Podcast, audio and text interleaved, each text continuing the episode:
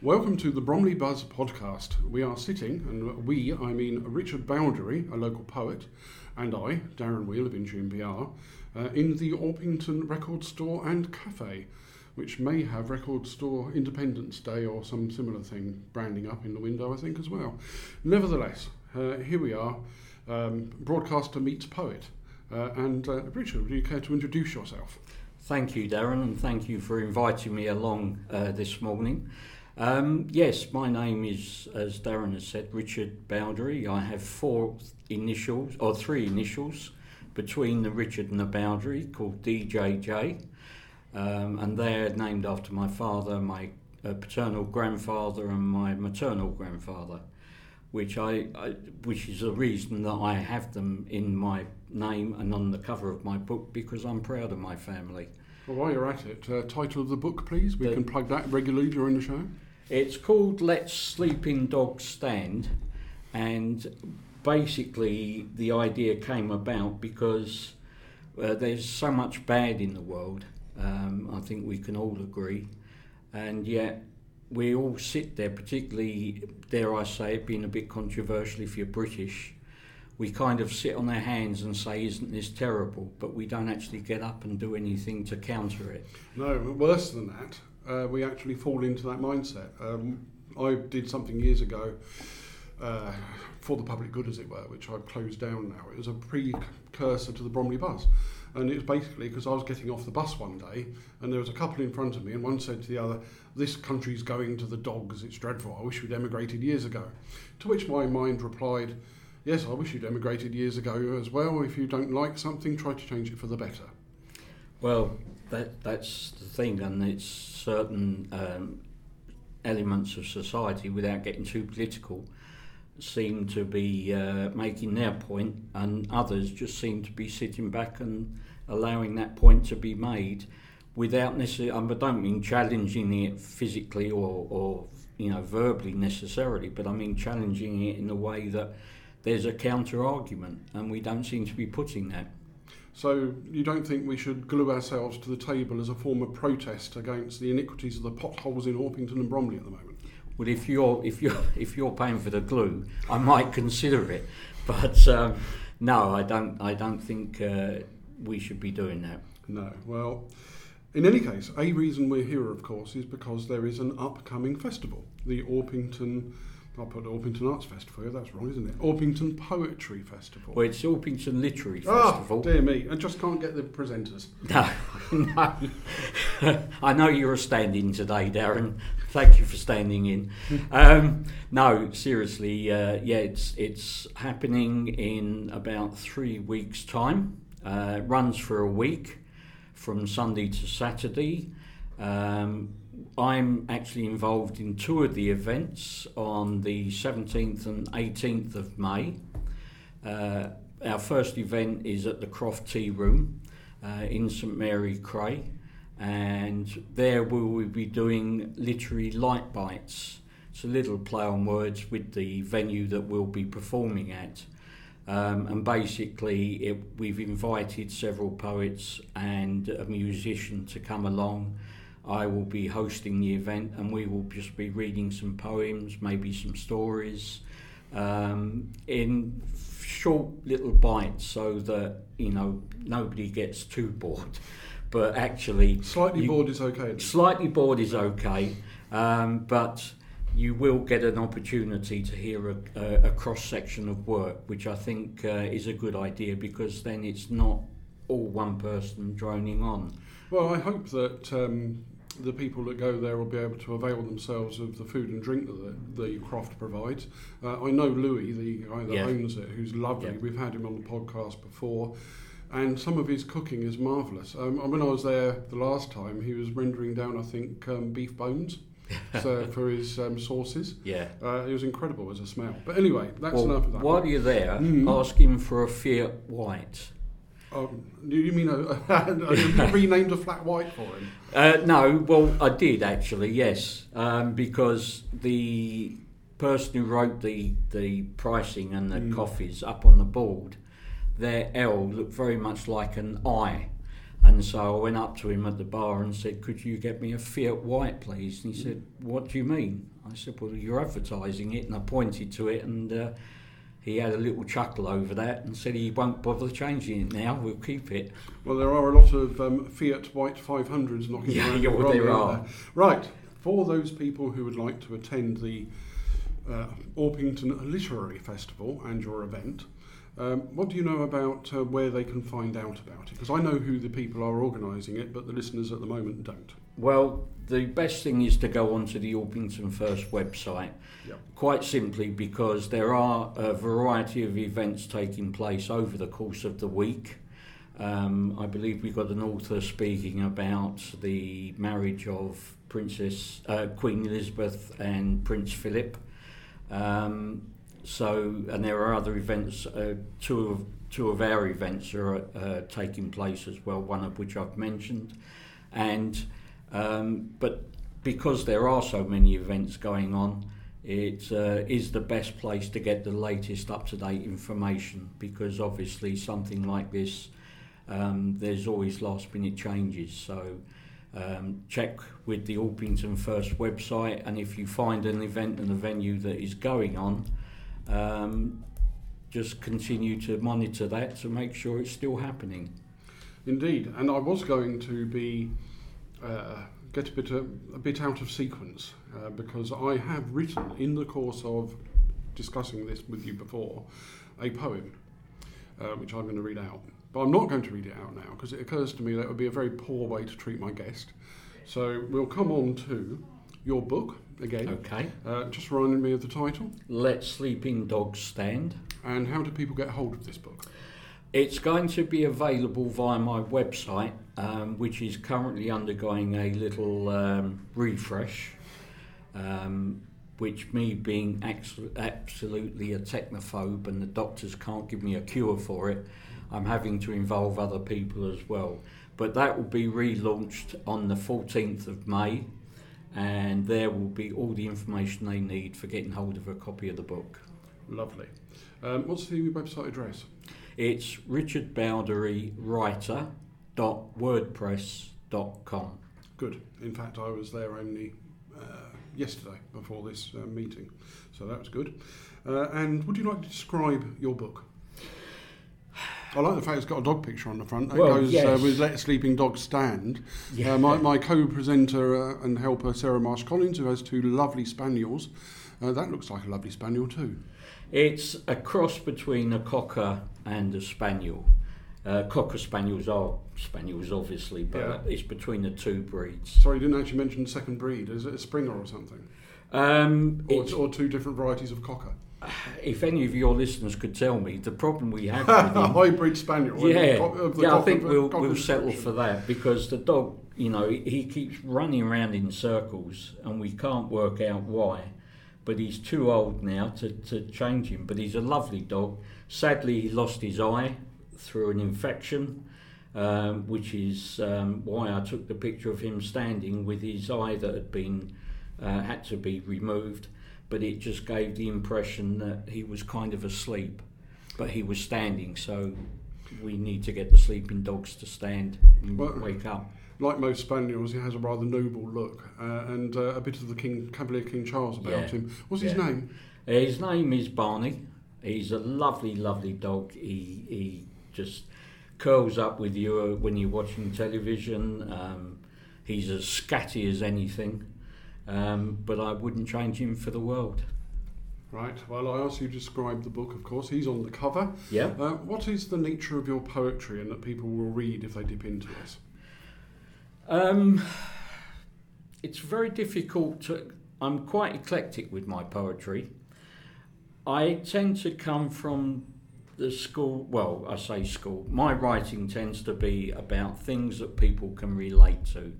So, you know, whether it be what happened during the war, um, mental health, um, COVID, um, the BBC and the license fee. Uh, it's a, a complete mishmash of styles and themes that run through the book. But also, I'm very mindful that I didn't want to write something that was so deep that people couldn't grasp it, or they might think, hmm, I'm not sure I can go with this. I'd rather write something that, not that my mum could understand, because I always remember her saying about my poetry that she didn't understand it.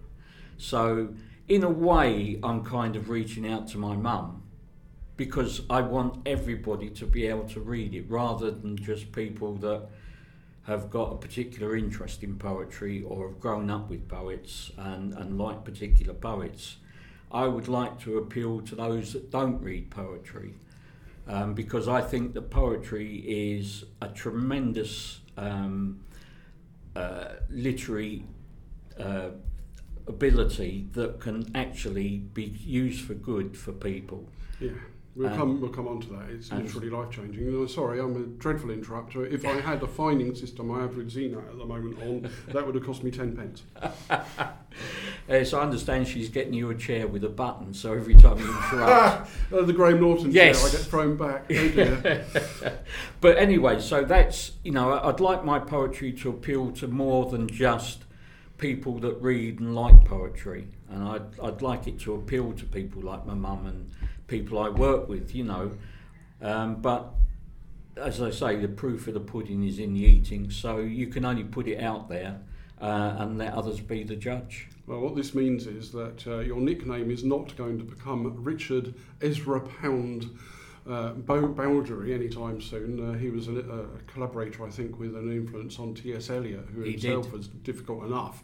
But Pound was another level up again, as far as I remember.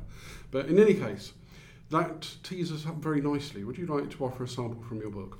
Yes, I would. Um, I think that poetry, one of the things it can do is is t- to highlight um, subjects and to be used to discuss subjects that perhaps otherwise would not be discussed. Um, I'm thinking particularly with this poem, um, mental health, because a lot of people just won't talk about it. I personally experienced mental health in my past, in my youth, um, and I know that it can be a very debilitating illness. I call it my fog bound days. Um, Churchill called it the black dog. Um, but I called it fog bound because whenever I suffered from it, I couldn't see my way out of it. Mm. And I just scrambled around um, just trying to find an exit. And sometimes you just can't find an exit, and it takes an intervention. And sometimes poetry can be that intervention. If you had a lot of people together, uh, you could actually sit them down and say, just write, you know, as journaling as we mentioned earlier. But just write, just write your feelings down. You don't even have to show it to anybody. Mm. Just write it down. And it can be um, therapeutic. It's not for everybody but unless you try it, you don't know. So this poem, um, the all my all my poems have a background to them. Uh, there's something that kicks them off, and this one was a very good friend of mine. Uh, who I got to know, who lives in or lived in North Devon. Sadly, he's dead now. Um, but he used to be a butcher up in North London, and things were very, very hard, and he was losing business. And on the way home one night, he stopped off on the, I think it was the Hammersmith Bridge, and he seriously considered throwing himself off the bridge. Things were that bad. Fortunately, he didn't. He went on home, and then his life changed dramatically after that. But that gave me a, a kernel of an idea, and over the years, I've developed what I've called the poem At the Edge of Beyond. On a howling cliff top, haunted by lost souls, hidden in the twilight, mourned a solitary figure at the edge of beyond, who, crushed by the weight of his own existence, was unable to lighten the darkness which shadowed his mind. So he sought an uneasy truth, truce between the agony of giving up and the torment of battling on, but was damned either way. Below the sea raged, its waves hurling themselves against the white chalk, soaring up, eager to snatch this fractured life. Into this snake pit came a still small voice, dismissed as static, born of a highly charged atmosphere, leaving this lone figure to prepare for that final desired step on this, the shortest of journeys, because pain trumped fear. By dawn, the sea had carried off the night before and resumed its innocent ebb and flow. That obviously refers to the abyss that awaits us all if we let it. Yes. But uh, am I right in saying there that you didn't indicate whether he went ahead with the act of suicide or not? I haven't actually, mm. but I leave that for the individual because do you take that step, the shortest journey, because it's one step? Do you take that step or did something intervene? And that's what I quite like about the poem is it doesn't you know, it's not that cut and dried with mental illness. You can't actually say, right, if you do this, you'll be healed. If you do that, you won't be. So I've tried to write it as my friend didn't actually take that step, but I've tried I've tried to leave it that you can think about what would I do? Would I take that step? Would I step back? You know, and it leaves it open for debate rather than being cut and, dried. It leaves the whole scenario open for debate amongst yourself or with other people. If if you've come to somebody else who's um, going through something similar or has read the poem and you, you know discussing it with somebody else. But that's what poets do. They put things out. Um, it's like letting the birds fly. You know, you kick the bird out the nest.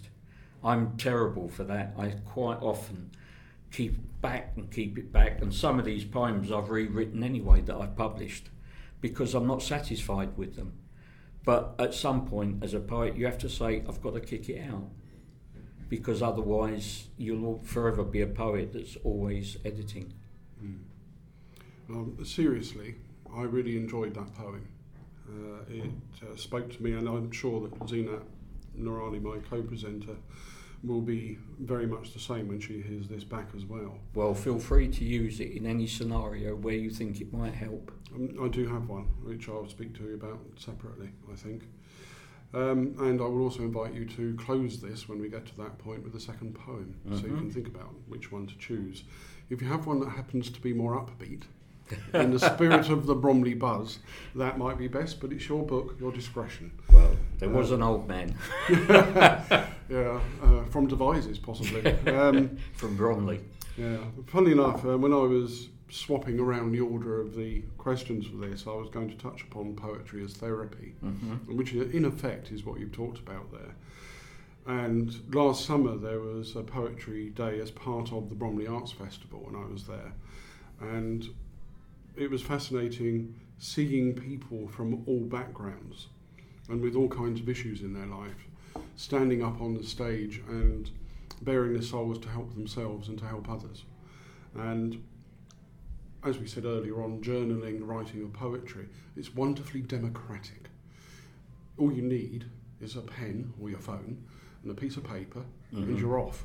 It doesn't cost anything other than your mindset to actually do something with it, and it can it's an outlet for your words and your feelings. Um, and it's so easy. Uh, even during the arts festival, I wrote a poem and I was facing the stage, and I did another one in two minutes earlier on for this. And it doesn't matter about technical ability; it matters about whether you find it touches you at the time. So all I wrote is this: poetry is good for you if you want to get things off your chest. It's great. It's true. Poetry really can be the best. Absolutely. And that's the thing about poetry. You get certain people um, who would dismiss people like Pam some of the uh, more snobby elements.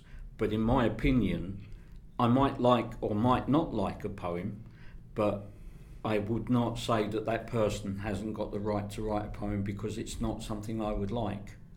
Um, I've heard some of these um, spoken word events where I've heard uh, people howling words at an audience, and that is just not my scene at all. Mm. But I wouldn't say that's rubbish poetry because f- for a start, I didn't understand half of it.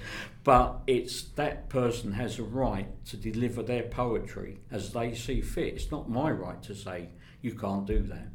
So for me, there's no bad poetry as such. It's just poetry you either like or you don't like.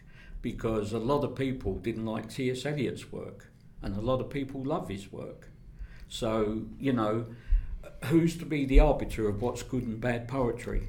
But even T.S. Eliot wrote Old Possum's Book of Practical Cats, mm.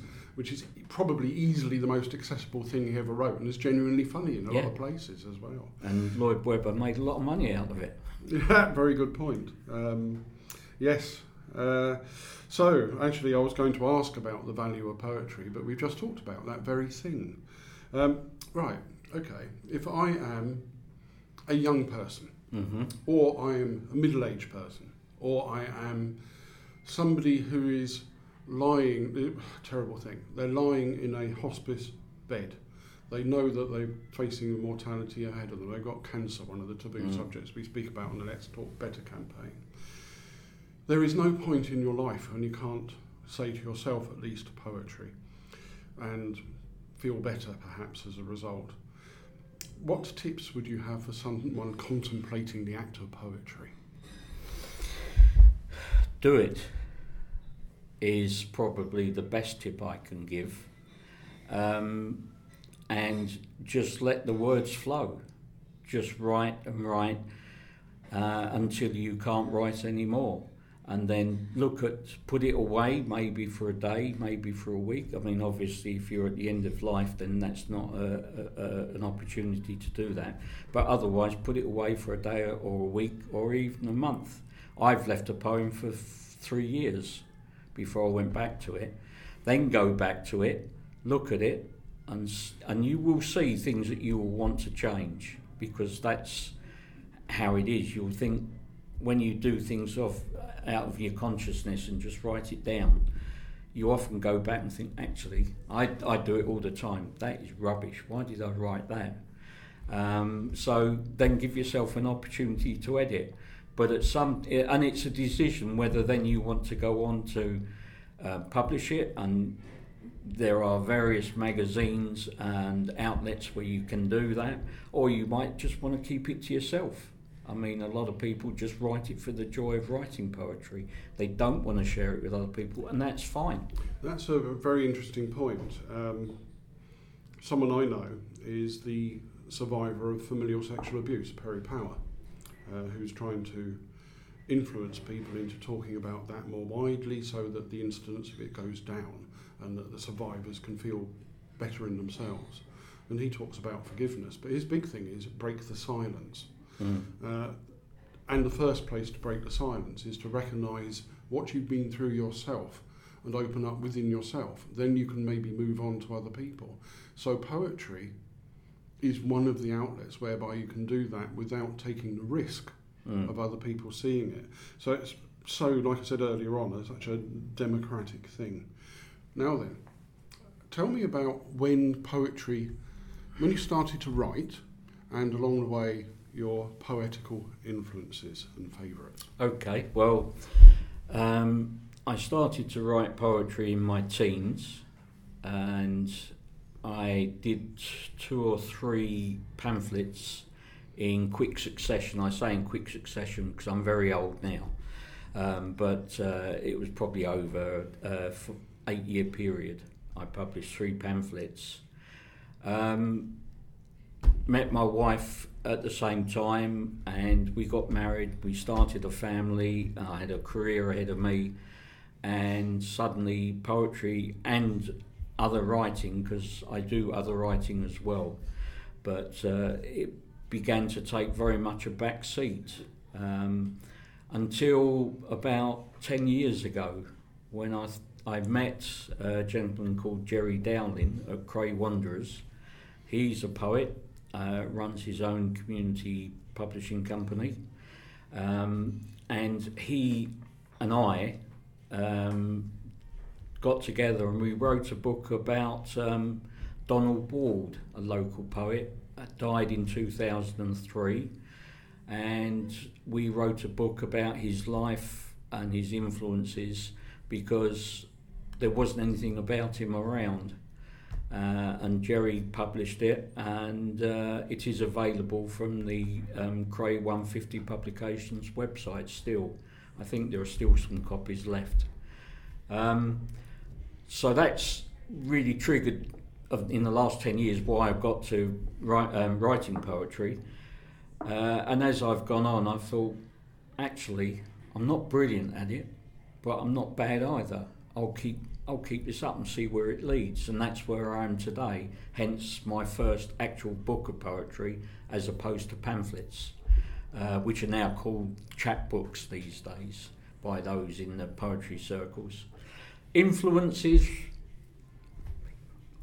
Influences. Um, Dylan Thomas was probably my first influence, and not for poetical reasons.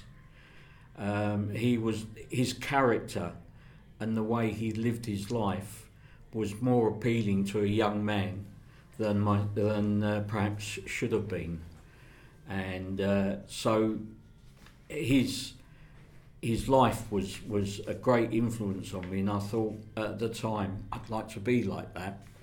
I mean, crazy when you think he died at 39 years of age. Um, but he wrote what I think is one of the greatest poems in the English language, and that's called Fern Hill. Um, and you can get access to that easily online. And I'd suggest your listeners uh, have a read of it and see what you think. He was a truly great poet.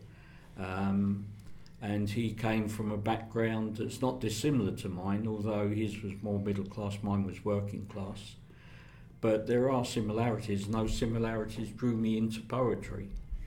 Um, Thomas Hardy is another lovely, lovely poet. Um, I think his his poems are better than his books, actually, because um, he he's got such a way with words in his poetry, and plus the fact it, a lot of it come on the back of the grief of his death of his wife, who he treated very badly during his life, but on, upon a death suddenly realised what he was missing and what he would had actually lost during the marriage. Um, then, of course, you've got people like Lennon and McCartney, whose lyrics people say, "Is it po- is are lyrics poetry?" Well, yes and no. If you can sing the poem, then they're lyrics, and those lyrics are poetry. Um, not all poetry can be sung, and it's not written for the voice. But um, Lennon and McCartney wrote, wrote some great tunes. Um, Across the Universe is one uh, that I thoroughly enjoy the words of. Um, people like uh, Paul Simon, he wrote some wonderful lyrics as well. So you can have lyrics that, that can make good poetry, but I think the difference that you have to remember is that lyrics are for singing, poetry is for reading or performing as a spoken word and sometimes they don't mix, but other times they do. Mm. Yes, I've long thought that um, song lyrics are poetical, mm. uh, and apart from things like repetition, perhaps that's one of the areas where they depart from each other. Um, there's a lot to it. I'm going to now go on to read another poem. This one is one that I picked up or from a book I picked up. I was on holiday in Cumbria, and my family and I went to two of the former homes of the poet Wordsworth. Mm-hmm. And uh, Dorothy. Yeah. Um, and one was in Cockermouth and another one nearby.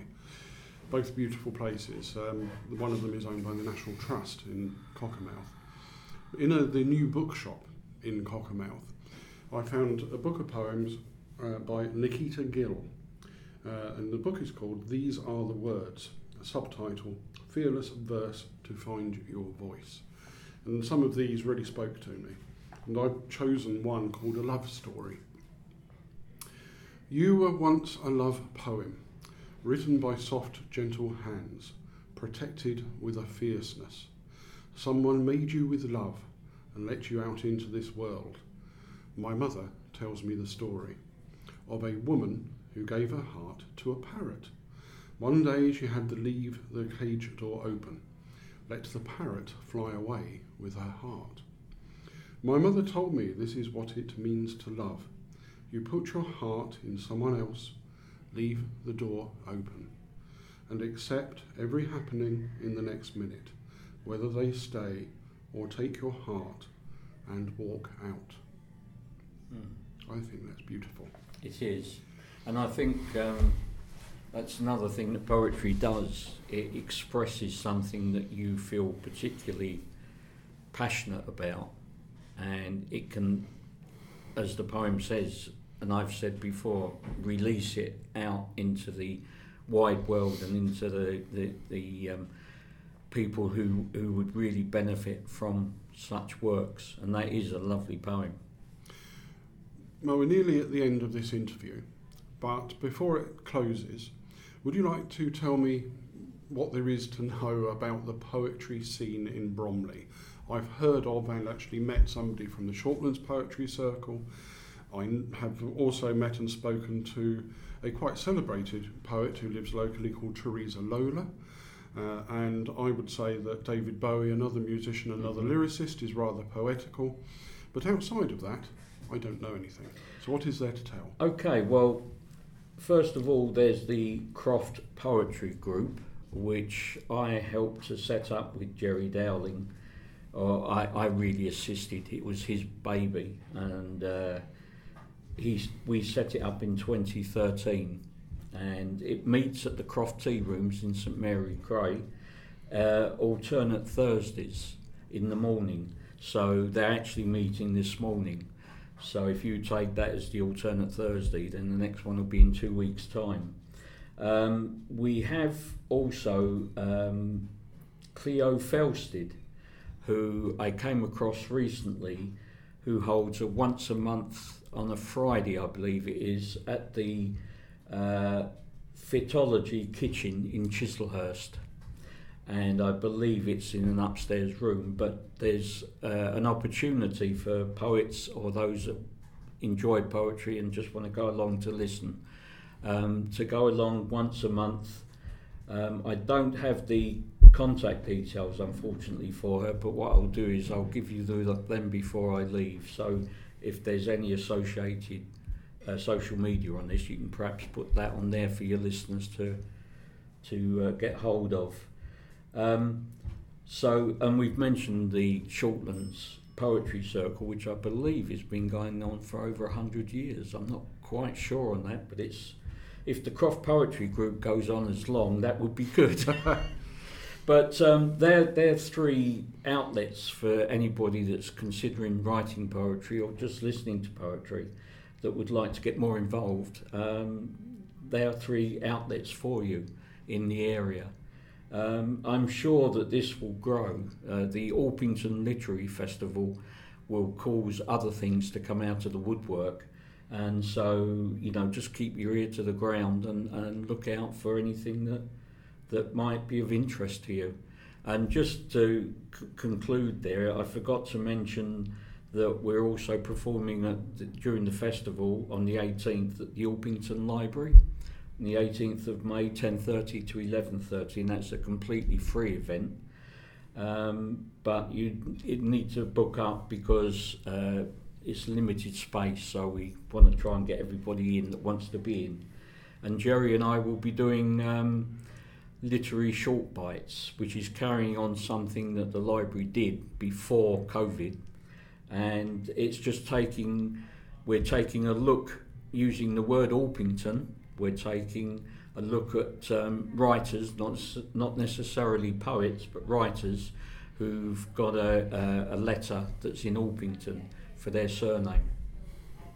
So that's something else to look out for. Yeah, we interviewed uh, Lloyd Hollett, uh, the comedy wordsmith, who was on stage during the run of Jack and the Beanstalk at the Churchill Theatre. Uh, and uh, he goes out there and does pantos and other things for entertainment and writes comedy. And uh, a bit like poetry, the ability to do something which is relevant and which you enjoy. When he was co writing the play, the book of uh, the panto, uh, he wrote a section in which he, in a comedic manner, referenced 75 local shops from the Glades. Uh, and uh, I saw it on stage, it was absolutely brilliant. So he's another person that I think has that ability. Now, we are coming to the end. Would you like to close the show in your own words and your own voice with a second poem? Thank you for saying that, and uh, I, I do understand that after the first poem I've read out, it might be prudent to read something that's a little bit more humorous. Um, I hope it won't offend anybody, but it is uh, a limerick, and it's called Anarchist, and it goes thus. There once lived an anarchist indwelled with pluck, who said man's turning this earth into muck. To promote his claim, he glued himself to a plane, but in the air his claim come unstuck. Yes, there's other things that could have rhymed with there, which really would have rendered it not suitable for the podcast. But thank you for not going there. No, well, the, the thing is that you don't know who's going to pick your book up as well, and um, it's not. I'm not that kind of person anyway, so you know, um, I want everybody to be able to read my work if they want to, and I don't want to put barriers in their way, and and using inappropriate language for me would be a barrier. Well, thank you, Richard Bowdery, for your time and for your words. No, thank you for inviting me.